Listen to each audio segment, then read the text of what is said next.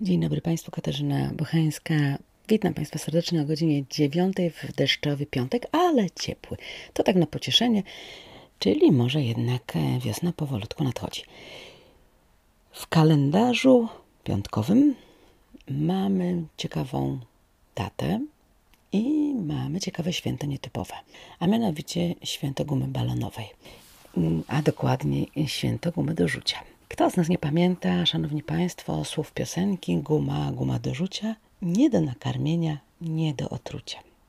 Ci z Państwa, którzy są mniej więcej moim rocznikiem, na pewno pamiętają gumy, w których znajdował się komiks, gumy, które robiły przepiękne balony. E, no oczywiście e, gumy przeważnie w prostokątnym kształcie, no a potem e, zagranica przywiozła nam gumy w postaci kulek, w postaci plasterków, no i szereg innych różnego rodzaju dziwnych rzeczy.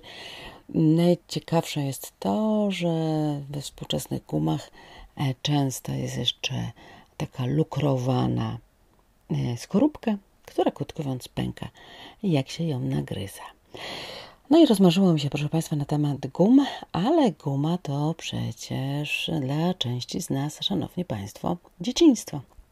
A z dzieciństwem zawsze są ciekawe skojarzenia.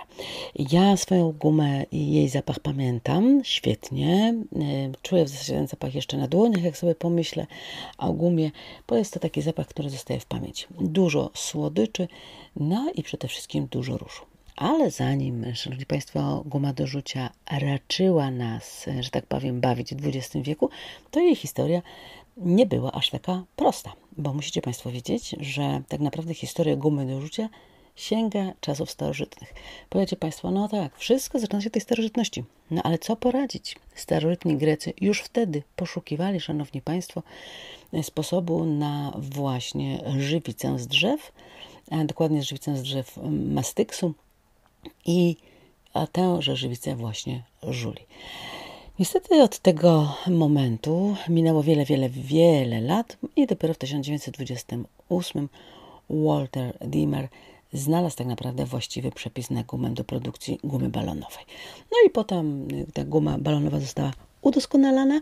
No a jeśli Państwo jesteście ciekawi, dlaczego jest różowa, y, ta guma, którą, którą kojarzymy z naszego dzieciństwa przede wszystkim, to tylko dlatego, że niestety akurat innego barwnika nie było. No i tak się to niestety przyjęło. Ponieważ w gumie największa tajemnica tkwi w robieniu balonów, no to y, niestety Dimarowi y, zajęło to trochę czasu, bo kiedy już odkrył taką elastyczną gumę, to nagle zdarzył mu się wypadek, Zgubił ten przepis i potem 4 miesiące aż poszukiwał znowuż tej receptury. Ale ostatecznie się udało, szanowni państwo.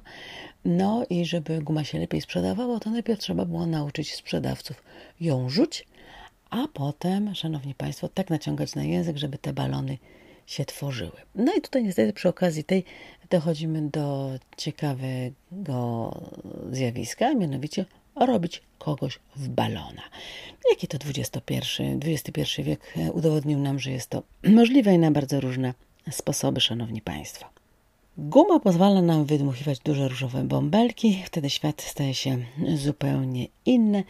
No i wyobraźcie sobie Państwo, że na gumie można całkiem nieźle zarobić, bo już w pierwszym roku po jej wynalezieniu i opatentowaniu, aby robiła owe bąble, Krótko mówiąc, zarobiono już ponad 1,5 miliona dolarów.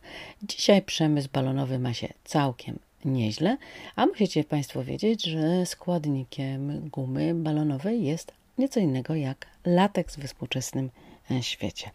No i tak to, proszę Państwa, historia gumy zatoczyła koło. Czy dzisiejsze dzieci lubią rzuć gumę? Zdaje się, że tak.